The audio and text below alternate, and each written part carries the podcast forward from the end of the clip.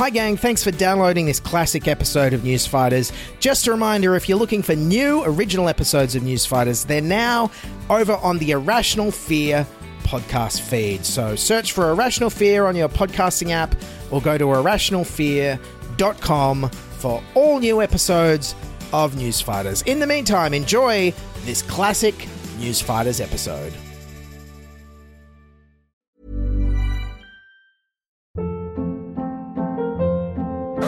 Hold up. What was that? Boring. No flavor. That was as bad as those leftovers you ate all week. Keke Palmer here, and it's time to say hello to something fresh and guilt-free. Hello Fresh. Jazz up dinner with pecan-crusted chicken or garlic butter shrimp scampi. Now that's music to my mouth. Hello Fresh. Let's get this dinner party started. Discover all the delicious possibilities at hellofresh.com.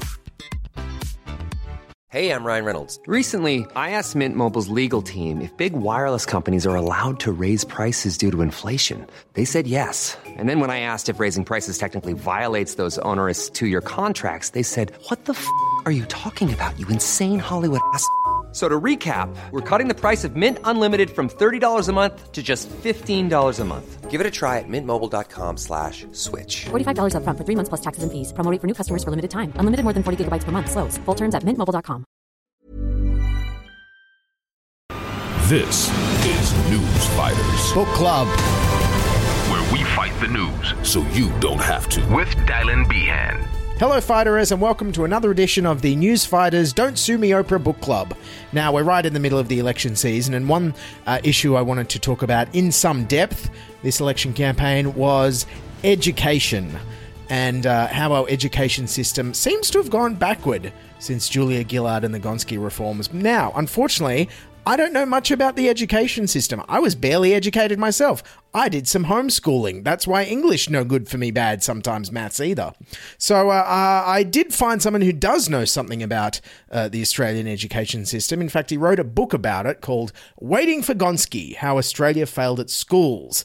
Uh, yes, I was lucky enough to interview one of the co authors of that book um, by Tom Greenwell and Chris Bonnor. Tom Greenwell, uh, who had a chat with me about the book uh, and about how uh, Australian school funding, federal funding, has gone backwards uh, since Ju- Julia Gillard and Gonski. And uh, it's a fascinating read, a real scary horror story about how Australia's very unique in the world in how it funds its schools and how it kind of keeps digging a hole backwards on school funding due to political pressures. Very, very interesting book and very apt uh, this election campaign uh, when education should be talked about a lot more, if you ask me.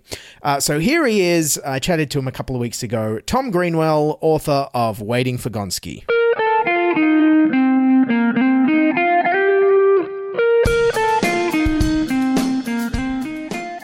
All right, joining me now on News Fighters is one of the authors of the great new book, Waiting for Gonski How Australia Failed at Schools. Uh, joining me now is Tom Greenwell. Um, Tom, it's a fascinating book. It's kind of a real life horror story detailing the, the history of school funding in, in Australia and why it's kind of evolved, but evolved badly and keeps getting stuffed up. Is that a is that a fair uh, is that a fair description? Yeah, I think that's I think that's absolutely fair. I mean, if you take the situation we're in now, you know, the Gonski report ten years ago said we need to spend our um, we need to spend smarter. We need to allocate school funding according to need. Yes, and that would needs based. You know, so um, just a reminder for everyone out there, what that meant is a baseline per student amount for everyone, and then there would be additional funding loadings reflecting categories of disadvantage, whether it's um, low low income, whether it's disability, indigeneity, low English proficiency, regional or, or remote location. Um, and and what the review said is, you know, the 75% of the additional funding should go to public schools, reflecting the fact that that's where the overwhelming amount of disadvantage is. Um, what has happened instead is that funding has increased five times as fast to um, the private sectors as it has to the public sector. To the point where in 2018, the ABC could report that one third of non government schools receive more taxpayer funding than at least half of comparable public schools. Wow. You know, and that is there's a this is a really complicated topic. You know, we all have um, views about it, and we bring lots of different. You know, the, the deepest values, right? It's how mm. we feel about equality, freedom, and all that. And yep. It's really complicated. I get it, but nobody out there actually says uh, private schools should receive more taxpayer funding than public schools. But mm. somehow that's what we're doing in an awful lot of cases. So um, you're dead right. This is uh, a, a bit of a horror story. And what's your background in terms of what made you want to write the book? You just uh, think this is an issue that we need to be that's been forgotten about. We need to talk about more. So, so yeah, I started teaching a few years before the Gonski Review. Mm. Um, but I guess when the Gonski Review came along, I was, you know, on a steep learning curve professionally. But at that point where I was also increasingly conscious that there are a whole lot of systemic issues that were probably making my job harder and certainly making the job of a lot of my colleagues out there across the country harder. Mm. And and you know, I, I, got swept up in the process of the Gonski Review and the optimism of it. Um, my school was one of six thousand public schools across the country that made a submission to the Gonski Review, and um, you know, it felt like a a really consultative, thorough, methodical process. And then it came up with this report, which seemed to transcend a lot of the um, sector, you know, the traditional hostility between the hmm. sectors, mm. and even with um, even got some significant um, bipartisan support. You think about particularly the New South Wales coalition government of Barry O'Farrell and the Nationals Education Minister Adrian Piccoli um, supporting Gonski. Uh, it, uh, it, it, it felt like a breakthrough. And so um, I was very much, you know, personally involved in that optimism. And um, uh, and, and I guess a major vehicle of that for me was um, my involvement in the Teachers Union, the Australian Education Union, whom I um, I worked for for a few years, uh, and and um, and you know, so um, I, I, remain a teacher now, but I also write on education issues. Um, and, and, as I was saying, I, I, given my personal involvement and commitment to this issue, it was something at this point that I felt we need to come back to. Mm. So I reached out to um, a guy called Chris Bonnor, who's um, a retired school principal in Sydney and um, is a wonderful writer on education. He's written a couple of great books with Jane Caro. And um, I really admired his work. And I kind of put this idea to him. And um, very happily, he, um, he, uh, he agreed to it. And so that's how we that's how waiting for Gonski came about. And it kind of all goes back to, to, to John Howard. He, correct me if I'm wrong, ever since him, private schools have been receiving more funding. Um, is that correct? Uh, per yeah. student than than public uh-huh. schools, uh, or it's been increasing. Uh, before Gonski, it was already coming off uh, uh, high, uh, large amounts of funding going to private schools, and and it's kind of got worse in the last ten years. Correct? Gosh, where do we start the story? because I mean, I think the the thing to remember is um, historically, uh, you know, for a century, you know, from the, the end of the 19th century for, um, until the introduction of state aid in the 1970s, we had this Catholic system that was really underfunded, mm. um, where which was mostly populated by you know kids from Irish Catholic backgrounds who are pretty working class. Um, so you had a very disadvantaged um, Catholic sector, particularly. State aid is introduced in the late 60s and early 70s, um, largely to address that injustice. But um, it was introduced without thinking about okay, so we're providing taxpayer funding to these schools. Are there going to be some commensurate public obligations about maybe your fees are regulated, maybe um, the way you enroll students is regulated and so on.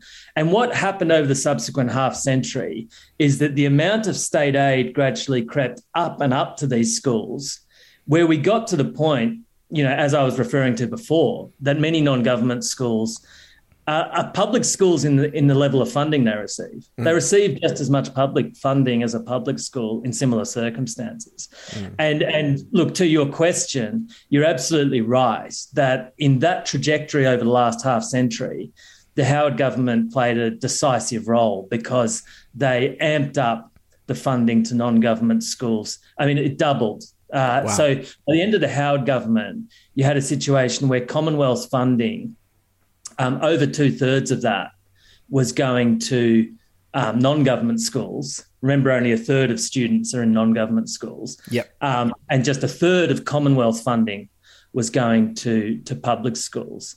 Uh, so there was a massive, massive um, investment of Commonwealth government funding in private schools.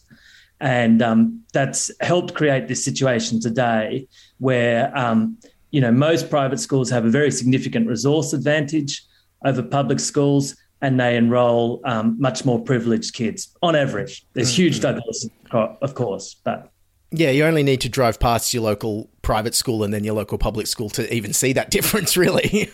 Yeah, yeah. Well, well, you know, I mean, we look at this in the book, but pretty much every town you go to, you know, for instance, um, the Gonski panel went to Alice Springs, and what you find there is, you know, um, public schools, both primary and secondary, which have an overwhelming majority of really disadvantaged kids, mostly Indigenous kids.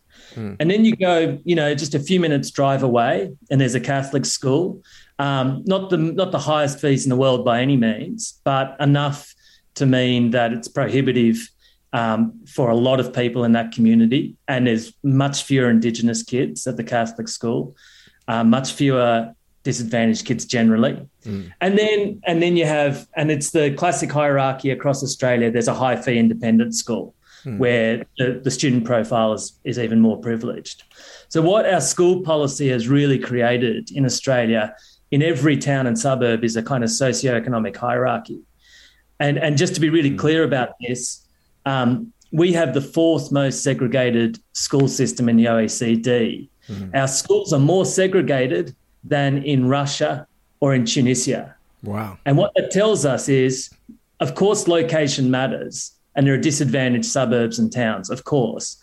But our education policy, public policy settings, are um, really exacerbating the effect of location and driving disadvantaged kids into the same schools as each other. And the great thing your book talks about is um, peer effects, and it talks about how having these different tiered, these different systems kind of drive inequality. It's quite fascinating. And our system just increases inequality, and no political party kind of wants to go near this.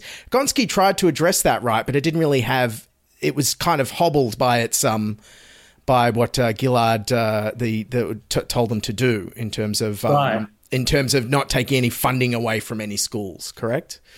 Right, right. Yeah, so let's break this down. I mean, I think when we think about Gonski, we think about money, of course, Yes, right? yeah. Um, is that how we allocate money to schools? But here's the thing, and the Gonski report showed this. You know, one of the most important resources in any school are the kids, right? And, you know, as a teacher, and I think all teachers out there will get this, right?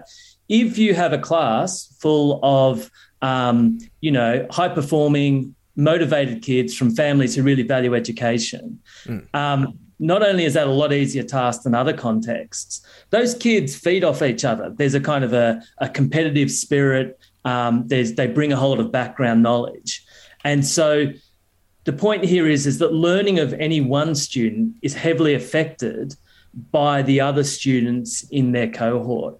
And so going back to what we said about concentrations of disadvantage before, if you take a disadvantaged kid and you stick them in a school with lots of other disadvantaged kids, which is exactly what we're doing, you are making their educational opportunities um, much, much more narrow and their chance of success much less. And that's the peer effects you're referring to. And Gonski, one of the outstanding features of the Gonski report is it said um, it, it, it emphasized the power of peer effects. In fact, it, it pointed to research that said the socioeconomic background of the kids in your class, the other kids in your class, has at least as powerful impact on your learning outcomes as your own family background, your parents' socioeconomic circumstances. That's how big it is. And um, and and and the thing about Gonski, the report, is it was great in terms of saying we need to allocate the money more sensibly. We need it to be needs based.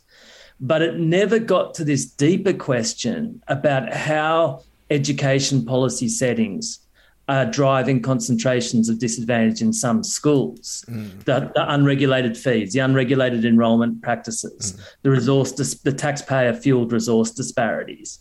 And that's what's creating these really negative peer effects. So that um, uh, even if you get the money right, there's these structural issues which remain unaddressed. Mm. Uh, now, now the further point, uh, which you which you alluded to, is that even getting the money right has escaped us to this point. You know, mm. as we started out, Gonski said we needed a needs based sector blind funding system. What we've done over the last ten years is the opposite. It's been sector based and needs blind. Yeah, well, that was my next point. I mean, education and Gonski's kind of taken a back seat uh, with the elevation of Morrison as Prime Minister and then with COVID. Um, last I heard, Morrison tried to launch this thing called Gonski 2.0 in around uh, 2017, 2018. Uh, sorry, uh, uh, Turnbull did. Um, what, what's happened the last few years? Where are we at? Is it just completely been forgotten about? Yeah, look, I, I think the, the, where we've got to is um, uh, Morrison created these uh, a national school reform agreement a couple of years ago, which um, let the states off the hook in terms of their, their obligation to deliver um, needs based funding in their schools. So we've now got a situation where public schools, which are overwhelmingly funded by state governments, mm. um, in most jurisdictions, they won't reach ni- even 90% of the schooling resource standard, the kind of the needs based standard Gonski set out. They won't reach that until 2030 um, because the Morrison government has um, really removed any obligation for state governments to increase their funding. So we have ever escalating Commonwealth government funding, which is mostly going to private yep. schools. Um, and, and, and often meaning that they're overfunded according to the needs based standard.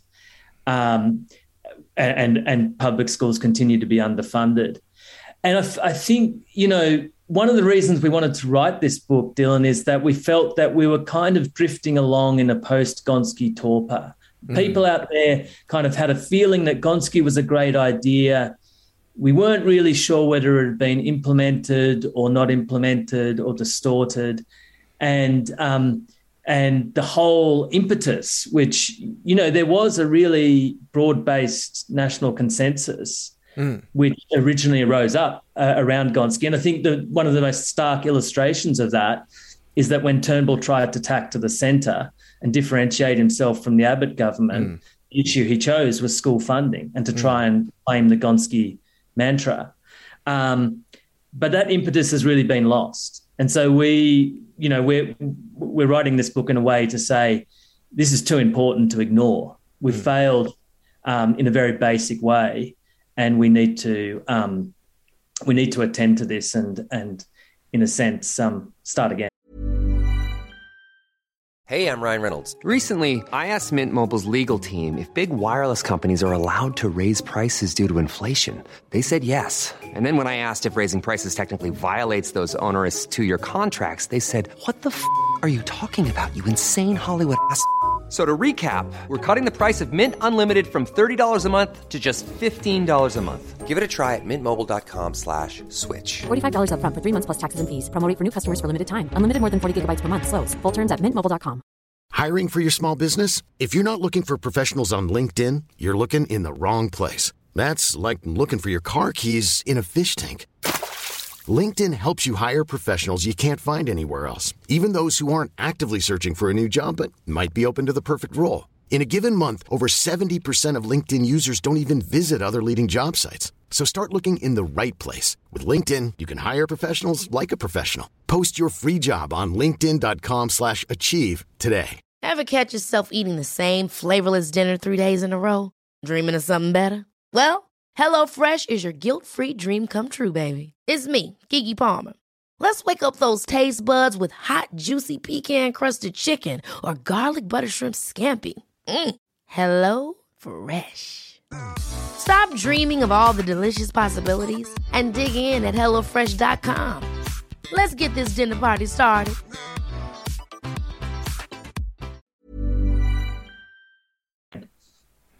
And uh, given we're in the middle of an election campaign, and correct me if I'm wrong, I think Australia's still sliding in the OECD ratings, correct? Why isn't this a bigger election issue, do you think? It should be huge. Yeah, well, you, are right. You know, Australian school students are about a year of learning behind where they were in 2000, according to wow. the, these PISA tests, and that's in you know reading, science, maths, and science. Um, and uh, yeah, so this is a, a and a, you know the gap separating disadvantaged and advantaged students is about three years of learning on average. Wow. So it's an acute problem facing our community, and it should be um, absolutely up there in lights as a major election issue. Uh, you know, I, th- I think the answer to your question is we know the Albanese opposition is pursuing a small target strategy and you raise school funding and it's a very divisive issue and and um, hit lists, winners and losers, all those all, tropes all, all come out stuff. again. Yep, yep. All that stuff. And look, in fairness to in fairness to the um, opposition to, to Labor, they've got a strong policy to deliver needs based funding uh, much more fully and much much more quickly um, than the Morrison government. And um, a change of government would be a huge win for um, many many disadvantaged kids across our community.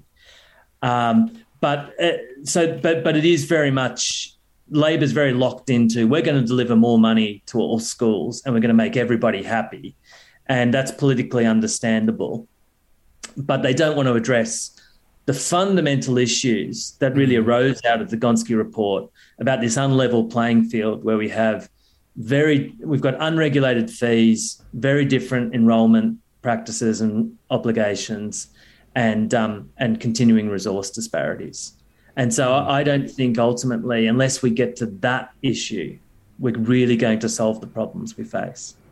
I mean, really, having uh, having read your book, it feels like the uh, one of the heart or the big issues behind inequality in education is just inequality generally, which I don't think the, either political party want is there's a real appetite to tackle. I think petrol prices are a much bigger vote winner. well, yeah, yeah, I, I think that's true. I mean, I think what Gonski shows is there's a, certainly an appetite to tackle inequality in as far as delivering needs-based funding. Mm. Um, not not that we're doing it, but there's certainly been a lot of talk about it and the desire in large, you know, from large parts of the community and um, you know political parties to deliver needs-based funding, more funding for disadvantaged kids. Yes, mm. address inequality that way. But what the really hard part of it, right, is what our school system at the moment is doing is effectively creating gated communities which are mostly populated by um, the children of educated and affluent parents um, and largely exclude disadvantaged kids. Mm. And that is affecting learning outcomes very negatively. And so I don't the, the the inequality we don't want to address is this exclusion. The idea that maybe we should have more, you know, more um, socioeconomically mixed schools, mm. which aren't so exclusive, and um, and address these concentrations of disadvantage, which are, the, are at the heart of, mm. of the mm. problems in our schools. Now, personally, growing up, I uh, wound up going to a selective uh, public high school, uh, which I, I, I liked and I was a champion of, um, and I felt as a, coming from a family which probably couldn't afford to send me to a, a, independent school, I was a fan of. But your book really makes an argument that this is sucking um, students um, away from the private system. It's, it's basically entrenching inequality. Is there a solution for, to this? Should should selective schools just be for lower socioeconomic people? Um, or Eric Adams, the mayor of New York, has, has got rid of the test, the selective schools test. There, I believe. What, what, what do you think we should do with with selective schools? Yeah, great, great question. So yeah, I mean, I think the problem here is that the way public systems, particularly in New South Wales, have mm. responded to the unlevel playing field and the competitive dynamic with the mm. private sectors mm. who are better resourced and can pick and choose their students is to become internally selective. Mm. And um, so you have, you know, a, a, lot of selective schools in, particularly in New South Wales, and and they combine with the private sector to really suck the high performing mm students out of comprehensive public schools, which makes life very, very difficult in those comprehensive schools. That's the problem. I think, you know, um, the, the, we need to be imaginative about the solutions. I mean, for instance, one really smart thing that the New South Wales government is doing, it's got um, it's Aurora School, which is for um, gifted and talented students in rural and remote locations who stay within their local public school but can log online um, for for um, kind of um, extension subjects and so on. So um, it, it's uh, to me, it's it's partly a response to just being geographically isolated. But to me, it also suggests the way that we can try and balance um, a genuine need to um, to offer extension for you know really um, gifted students, but to enra- to to retain the kind of inclusive character of our schools. What's what's the end result here? Do we need to have a massive overhaul, start from the ground up of the education system, so we don't lose another decade, or or is it just more more tinkering that's going to happen? Well, look, what Chris and I argue for is what we a level playing field, and what we mm. mean by that is that all publicly funded schools would be prohibited from charging fees. Mm. All publicly funded schools would be subject to common enrolment regulations, um, while allowing for um, non-government schools to retain their special ethos. So, if you're, you know, a Catholic school, you can pre- preferentially enroll Catholic students, um, and all publicly funded schools to be funded on a needs basis. Now, here's the rub, though. To to to even imagine achieving that, you have to fully publicly fund all schools. I mean, as long as we continually to pu- continue to partially publicly fund some non-government schools, well, they have to charge fees.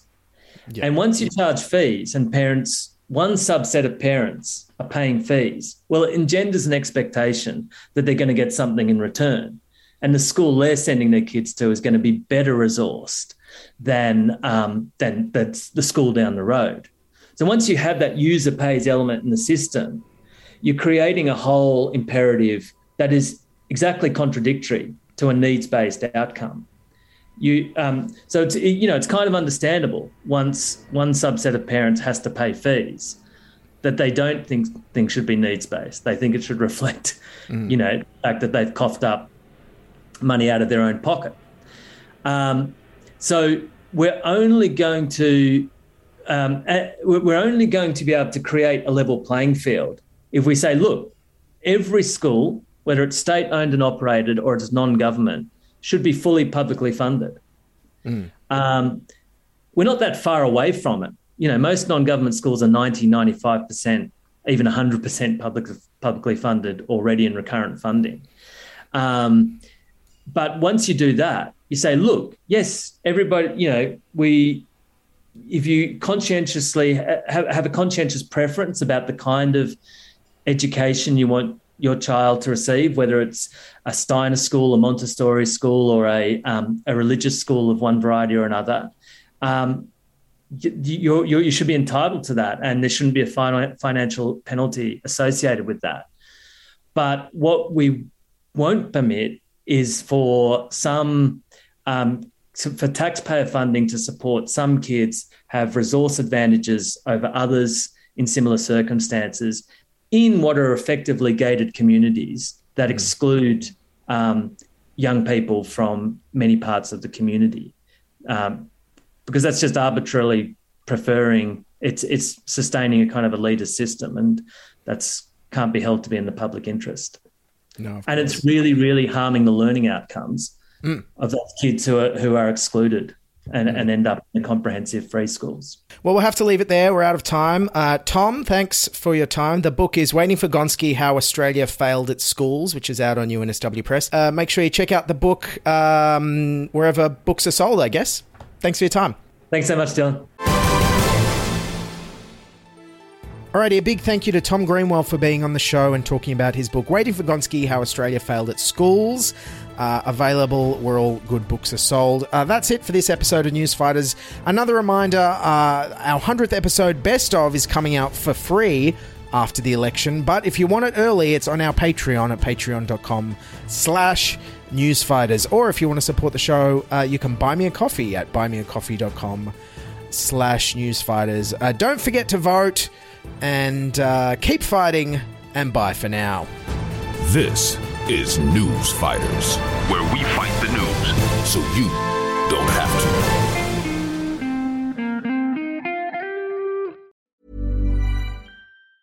Ever catch yourself eating the same flavorless dinner three days in a row?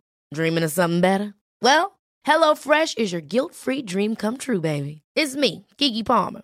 Let's wake up those taste buds with hot, juicy pecan crusted chicken or garlic butter shrimp scampi. Mm. Hello Fresh. Stop dreaming of all the delicious possibilities and dig in at HelloFresh.com. Let's get this dinner party started. Even when we're on a budget, we still deserve nice things. Quince is a place to scoop up stunning high end goods for 50 to 80% less than similar brands. They have buttery soft cashmere sweaters starting at $50, luxurious Italian leather bags, and so much more. Plus, Quince only works with factories that use safe, ethical, and responsible manufacturing. Get the high-end goods you'll love without the high price tag with Quince. Go to quince.com/style for free shipping and 365-day returns. When you make decisions for your company, you look for the no-brainers. If you have a lot of mailing to do, stamps.com is the ultimate no-brainer. Use the stamps.com mobile app to mail everything you need to keep your business running with up to 89% off USPS and UPS. Make the same no-brainer decision as over 1 million other businesses with stamps.com. Use code program for a special offer. That's stamps.com, code program.